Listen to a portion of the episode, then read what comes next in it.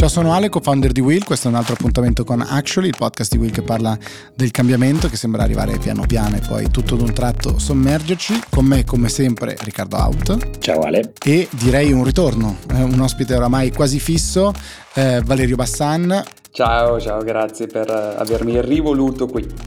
Valerio, possiamo dire che la tua ultima newsletter, eh, quella in cui parli dei social, è andata virale? Ne abbiamo parlato eh, più volte con il professor Out negli ultimi giorni. Eh, è realtà oppure è solo una percezione all'interno dell'ennesima bolla social?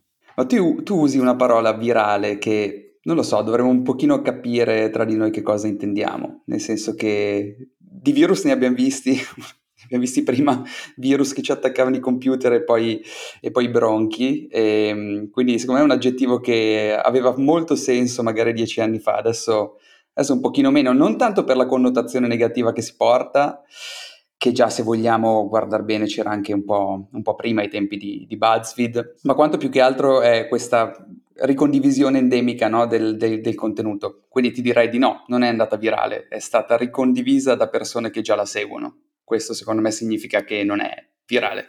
Ma io, io e il professor Haupt, che siamo tuoi fedeli seguaci, ehm, io anche versione premium, ci tengo a differenziarmi dal professor Haupt della tua, della tua newsletter um, e abbiamo già parlato della monetizzazione della creator economy in un altro episodio delle nostre chiacchierate. Uh, ho avuto francamente la sensazione appunto che ci fosse qualcosa che, che, si fosse mosso qualcosa oppure dato dal fatto che questa volta avevi ripostato chi ti taggava. Adesso al di là della battuta e del, dello scherzo eh, c'è un dato no? perché eh, parliamo sempre di bolle di percezione eccetera. Però è impressionante come cambi la tua percezione. Dici cavoli stanno parlando tutti della newsletter di Valerio Bassan. E io me lo auguro te lo auguro però forse è lontano dalla verità. Diciamo in una fase di crisi politica di governo e di guerra eccetera ma guarda, come sempre siamo bias dalle nostre bolle, questo è forse uno dei pochi assunti che anche nel 2022 è ancora vero dei social network. Non ci siamo ancora abituati in realtà a questo, a questo effetto, no? quindi la percezione che tutti stiano parlando di qualcosa non è assolutamente vera. 20 persone hanno parlato della mia newsletter e a te sono sembrate tante perché le segui tutte 20. Fine. Posso dire che però è controintuitivo rispetto a tutto ciò che eh, era diciamo contenuto nella tua newsletter, ovvero i social network che muoiono e quindi arriviamo, arriviamo al, al, a, al, centro, no, la ciccia di questa puntata, i social network che sulla carta stanno scrivendo in molti, alcuni ci provano, Valerio Bassan ci riesce a, a, commentare bene questo, questo fenomeno dopo, dopo, le uscite di Mosseri, il capo di Instagram, e dicono appunto i social network sono morti nella loro funzione essenziale, primaria, ovvero quella delle eh, interactions. Eh, Mark Zuckerberg per un po' sperava nelle meaningful interactions. Eh, e, invece si dice no, sono diventate delle piattaforme di intrattenimento. Io e Alessandro, che siamo due anziani, invece orgogliosamente ancora sentiamo l'effetto bolla, cioè vedi che ah, ci mancheranno alla fine le bolle, paradossalmente, questa è la fine che faremo. Che bella fine, eh, ma in realtà, in realtà, è assolutamente giusto quello che dici. Eh, io ho scelto un titolo provocatorio, se vogliamo, i social network sono morti per l'ultimo episodio di Ellissi tra parentesi però c'era un distinguo, morti per come li conosciamo. Tra l'altro titolo che ho scoperto dopo ho mh, mm, plagiato a Andrea Signorelli, a cui chiedo umilmente scusa perché non mi ero reso conto che lui aveva pubblicato tra l'altro un interessantissimo articolo su Domani con lo stesso titolo due mesi fa. Ma pre- a prescindere da questo, ehm, ovviamente quello che, insomma, il concetto che passa di questa grande... Eh, come dire, eh, ribellione o se vogliamo comunque insoddisfazione dal basso rispetto agli ultimi cambiamenti che Instagram eh, e Facebook hanno introdotto alle loro timeline e al loro, eh, alla loro metodologia di distribuzione dei contenuti. Poi se volete andiamo un po' più nei dettagli, eh, non sono piaciuti a tanti. Non sono piaciuti a tanti più che altro per una, per una questione abbastanza semplice, che assomigliano a, alla strategia che un'altra app eh, cinese ha, ha costruito e sviluppato negli ultimi anni. Quindi forse va fatta questa, questa precisazione no? rispetto a quello che, che io scrivevo e argomentavo nella newsletter, ovvero che i social network sono morti in quanto funzione primaria di social networking, eh, non sono più luoghi virtuali in cui lo scopo e l'obiettivo è quello di connettere, se vogliamo, quante più persone possibili. Quella funzione è stata deputata alle app di messaggistica tendenzialmente perché anche l'esperimento di Facebook con i gruppi su cui Zuckerberg ha puntato molto dal 2019 in avanti, descrivendoli anche come la nuova frontiera della conversazione privata e quindi anche rispettosa della privacy, non sono effettivamente cresciuti come, eh, come, come probabilmente si aspettava Meta. Questa non è solo una mia deduzione, ma è anche dimostrato un po' dai fatti che eh, entrambe le app principali di, di, Meta stanno andando in una direzione molto più simile a quella di TikTok, no? quindi privilegiando i video. Quindi se non sono più spazi di relazione, diventano spazi di eh, qualcos'altro. Nella mia, diciamo, visione, eh, non solo la mia ovviamente, anche di persone molto più competenti del sottoscritto, eh, spazi soprattutto di intrattenimento. Però posso provare a, a fare il bastian contrario e tu Valerio sei molto più intelligente e più capace di me, però pro, ci provo lo stesso. Ehm, non si rischia di fare due errori. Il primo è quello di buttare il bambino con l'acqua sporca, diciamo così, e quindi di dire tutto finito, tutto morto, eccetera, quando invece l'essenza del social è una cosa più che viva e eh, questa mattina ho preso esempio un caso molto particolare di un ragazzo che è diventato eh, famoso direi non per colpa sua diciamo così come diceva una volta Dagospia eh, perché insomma fa, fa, dei messaggi molto simpatici in napoletano eh, nonostante lui credo che sia cinese insomma di, di origine o insomma ehm, sì credo, credo cinese nonostante nella bio dica Tokyo del greco che fa molto ridere ehm, però lui cosa fa? Cer- dice un messaggio, dice la sua in maniera più o meno strutturata e poi dice ma Sulia pensa così, solo io la penso così, c'è qualcun altro là fuori, no? C'è questo sintomo del farci apprezzare, eccetera, è, è l'anima del social che vivrà e sopravviverà. Allora c'è una parte ontologica che vive continuamente e l'altra parte che secondo me è disconnessa da questa è quella di dire di unire questa parte ontologica con scelte più o meno azzeccate da parte aziendale. Cioè possiamo avere un Mosseri, cioè il capo di Instagram, che è in ansia perché vede l'altra piattaforma, come dice sempre, che cresce più di loro e quindi dice copiamo. Scott Galloway, il professore tanto amato da Riccardo, dice sempre Meta, Facebook, uh, great buyer, terrible innovator, quindi compra molto bene, copia o compra, però non innova un granché, però non, non c'è il rischio di unire appunto un qualcosa di filosofico, ontologico, se vuoi, con invece possibili errori anche tattici e strategici eh, aziendali. Vedi la decisione che avrebbe portato appunto alla morte di Instagram, quella di fare un feed identico a TikTok, è bastata Kendall Jenner e, e la sorella, ha fatto un, un meme, tutto finito, a Mosseri è tornato a casa con la coda fra le gambe. Sì, sono due piani che sicuramente si intersecano. E poi c'è da, c'è da, distinguere anche un'altra cosa, eh, faccio anch'io il bastian contrario del bastian contrario. La nostra esperienza privata è molto filtrata rispetto all'uso che noi vogliamo fare dei social network. Per esempio, per me l'utilizzo è ovviamente da utente medio con una componente da creator, perché comunque io pubblicizzo per esempio la mia newsletter, ogni tanto parlo di media, molto spesso però condivido foto della, della, mia, della mia, gattina, no? quindi è un utilizzo misto. Eh, quelli che si sono, come dire, un po' infervorati erano soprattutto... Eh, almeno secondo quanto hanno riportato diciamo, i media eh, americani, i creator, no? eh, che non è eh, vero, nel senso che non hanno i dati per dire i creator non ne possono più. C'è una petizione che appunto Kylie Jenner e Kim Kardashian hanno ripubblicato, lanciata da una fotografa, se non sbaglio, di 23 anni, che ha fatto 230.000 firme.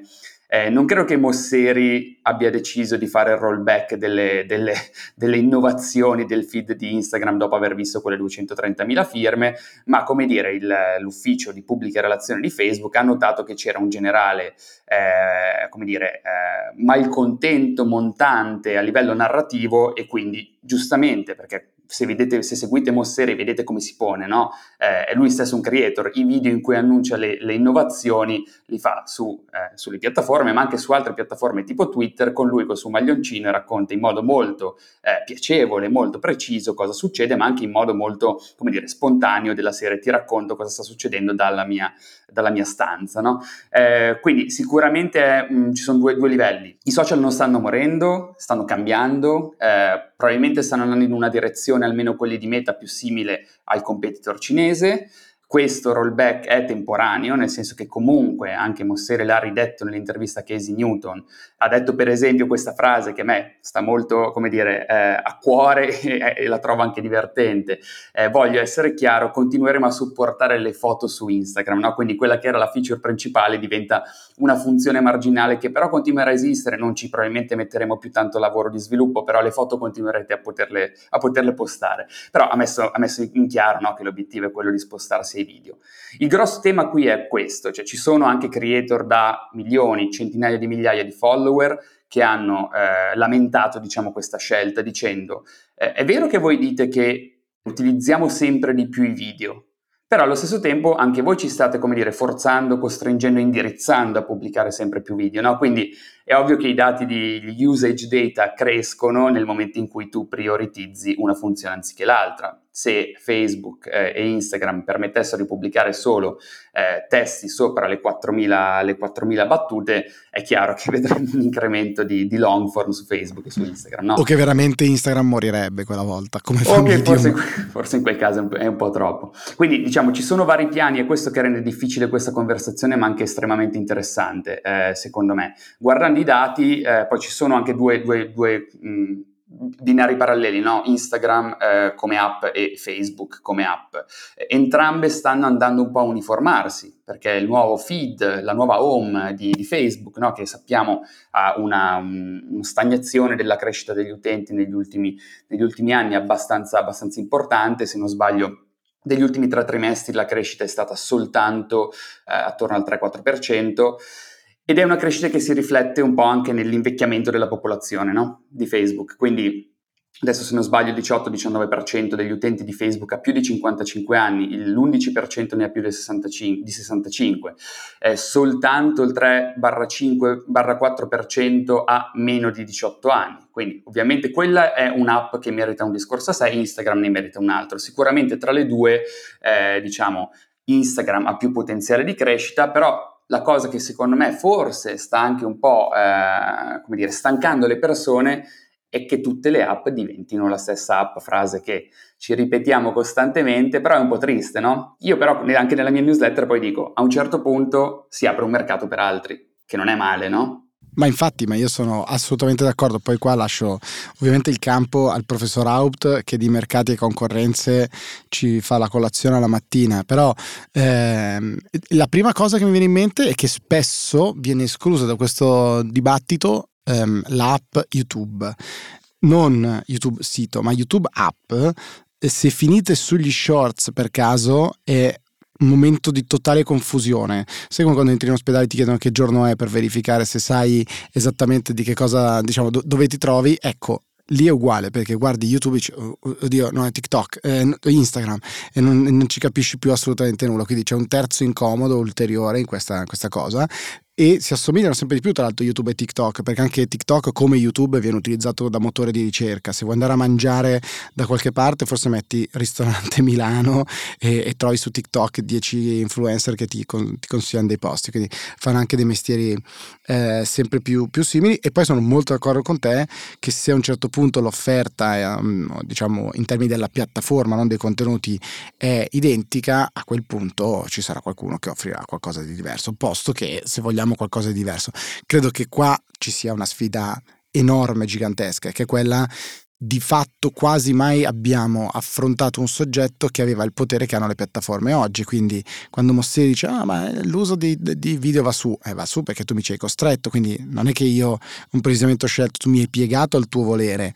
E domani mattina che cosa sarà? Cioè eh, ha senso per un Valerio Bassani in giro per il mondo creare una piattaforma tutta diversa dopo che per dieci anni qualcun altro di molto ricco, molto potente ha fatto di tutto per creare un'abitudine al consumo di mini video? Eh, è una gran bella sfida quella da prendere a dire e io creo un, un, bisogno completamente inesistente oggi per il consumo di contenuti multimediali. Non, non poco.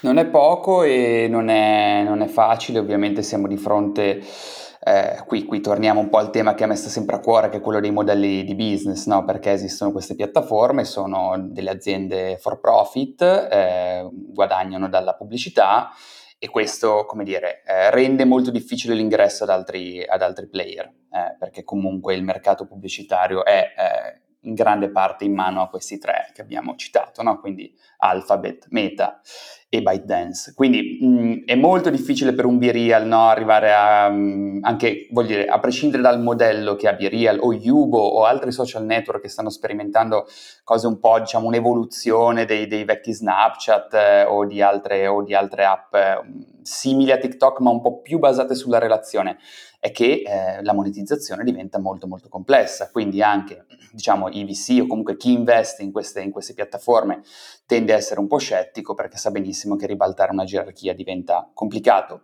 Questo stallo di crescita di eh, meta, se vogliamo, di utenti, comunque sì, si è, come dire, tradotto anche in un piccolo rallentamento di crescita del revenue. Se non sbaglio, il primo trimestre 2022 la crescita di eh, Meta è stata del 7%, per la prima volta sotto al 10% dal 2012, ovvero da quando è quotata in borsa, eh, quindi per la prima volta non double digit ma single digit. Detto questo, stiamo comunque parlando di un più 7 rispetto a un gennaio 2021 che era in crescita rispetto a gennaio 2020, quindi direi tutto bene. Lo stesso Zuckerberg comunque recentemente ha annunciato dei tagli, quindi vuol dire che tutto bene, ma eh, qualcosina che non funziona, o meglio, quella promessa di crescita eh, così, così, elevata, poi devi rendere conto anche, anche agli investitori. Non solo tagli, tagli anche a degli esperimenti magari non tanto strategici, tipo Bulletin, no? il loro servizio di newsletter, provato per qualche mese, poi deciso che non, non, ne valeva la pena, ma questo si può anche capire perché non è una core feature, però anche, come dire, innalzamento dei prezzi delle, degli headset eh, VR, che comunque non è una banalità, perché se tu alzi il prezzo di un headset di Quest, ovviamente stai, come dire, frenando l'adozione massiva e se quindi la tua visione è quella di metaversizzare tutto, eh, hai bisogno che un po' come fa Amazon con Alexa, no? abbassi i prezzi dei device perché così entri in più case possibili. Quindi mi sembra che ci sia una visione molto, come dire, ambiziosa, che è quella più legata al famoso metaverso. Eh, nel frattempo si sta cercando di capire come colmare questi anni che mancano a quella visione, detto che quella visione, almeno per, per Meta, è collaborativa a parole, non è, eh, non è, loro si contrappongono molto ad Apple, no? Apple vuole,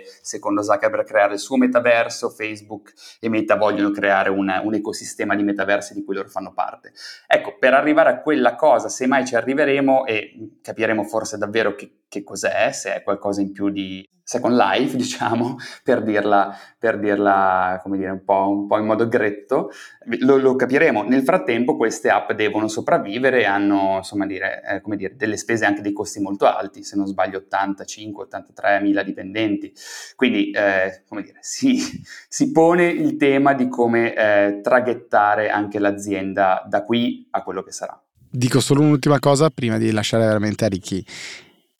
Un what if grande come una casa, naturalmente irrealizzabile per, per 100 cose, ma chissà cosa farebbe Meta se non fosse quotata.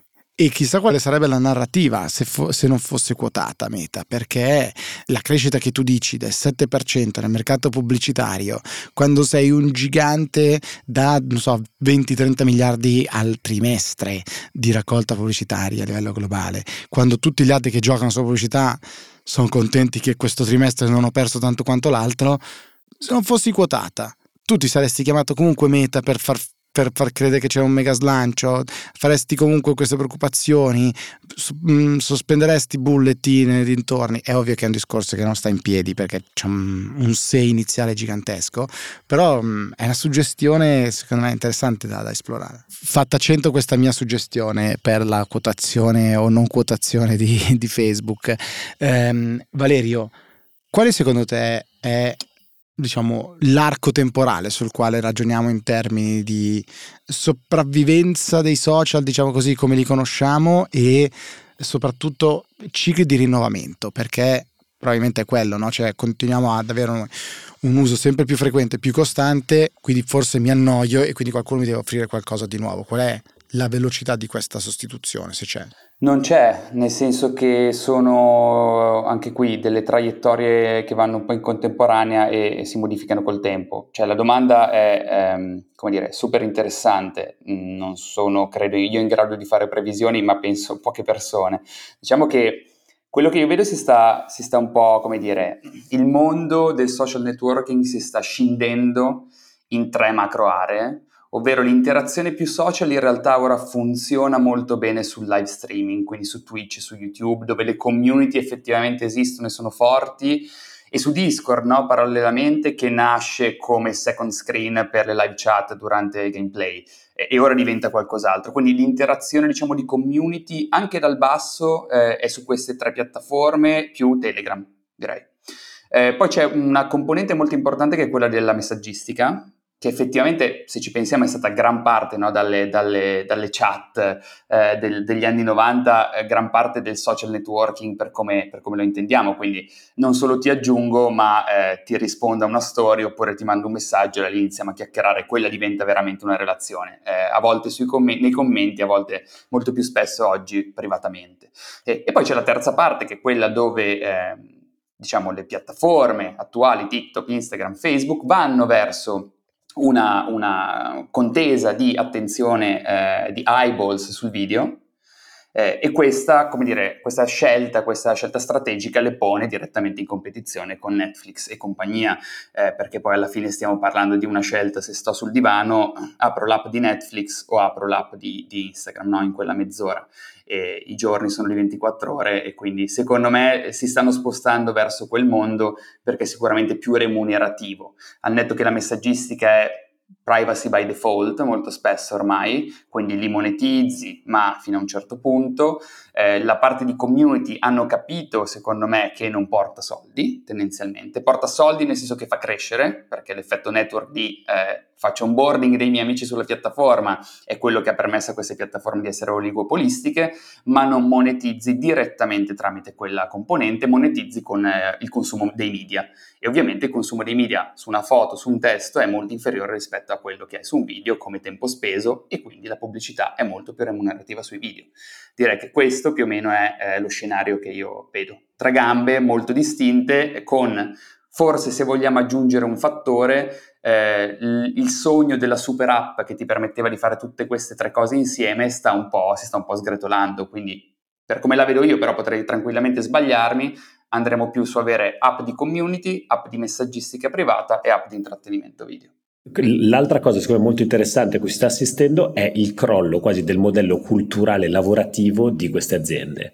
Eh, Zuckerberg è, è, è, uscita diciamo da, dalle maglie di eh, Facebook in queste settimane eh, una call interna, la famosa call interna che fanno loro una volta al mese in cui tutti i dipendenti possono eh, presentare le proprie domande a, al, al, CEO.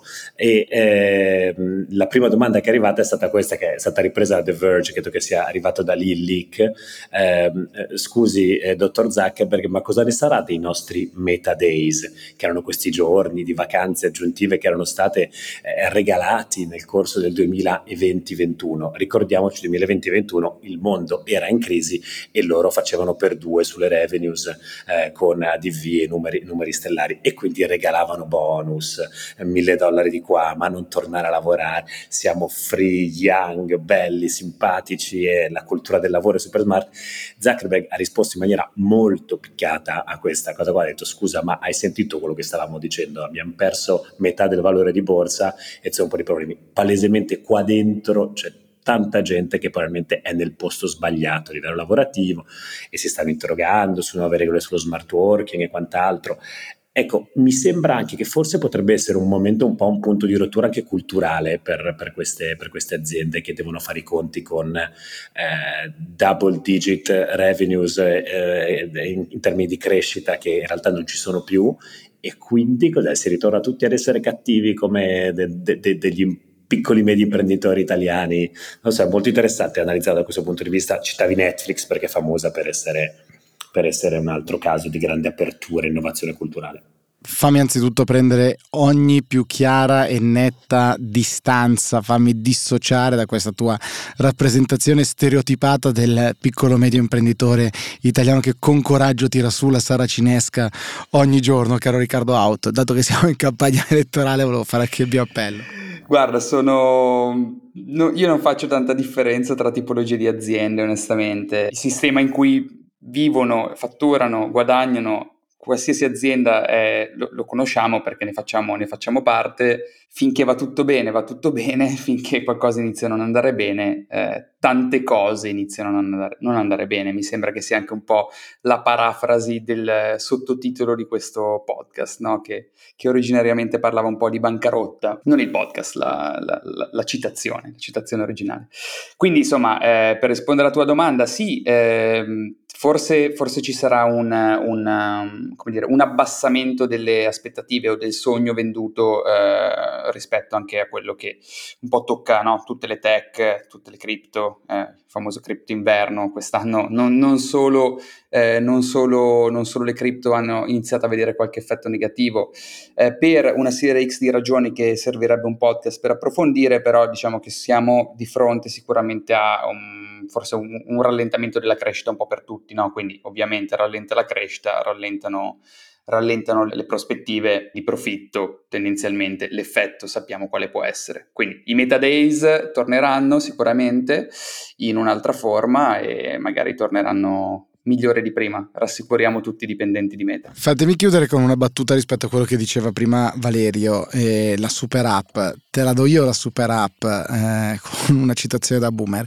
il telecomando, cioè in questo momento la, la cosa più vicina a una super app media che ho è il telecomando dove ho la televisione, diciamo chiamiamola tradizionale, adesso non mi voglio addentrare in, in, in cose particolari, ho Netflix come tasto, ho YouTube come tasto, posso fare uno switch quasi più veloce che sul, sul, telefonino, ma su uno schermo più grande. È la cosa più vicina al super app che mi venga in mente. Questo, questo non me l'aspettavo. Comunque sì, hai descritto il telefono comunque, eh, va bene. E infatti è quello, no? È vero, se, se tu eh, frammenti diciamo, l'esperienza su più app, telefono diventa la tua super app e quindi arriverà pubblicità anche sul telefono. C'è già chi sta provando a metterci pubblicità nei lock screen dei telefoni eh, in India soprattutto, Asia e India si sta sperimentando lì perché c'è anche una, dire, un'apertura diversa, noi forse ci arrabbieremmo un po', però del resto acquistiamo anche dei Kindle che hanno pubblicità inserita, quindi compri il device ma la pubblicità c'è, quindi perché non comprare un iPhone pagandolo meno eh, o un, o un uh, Google qualcosa pagandolo meno e trovarti pubblicità quando sblocchi lo schermo? Chi lo sa, arriverà. I social sono morti, lunga vita ai social. Viva! Grazie Valerio, grazie Riccardo. Grazie a voi. Ciao. Ciao a tutti.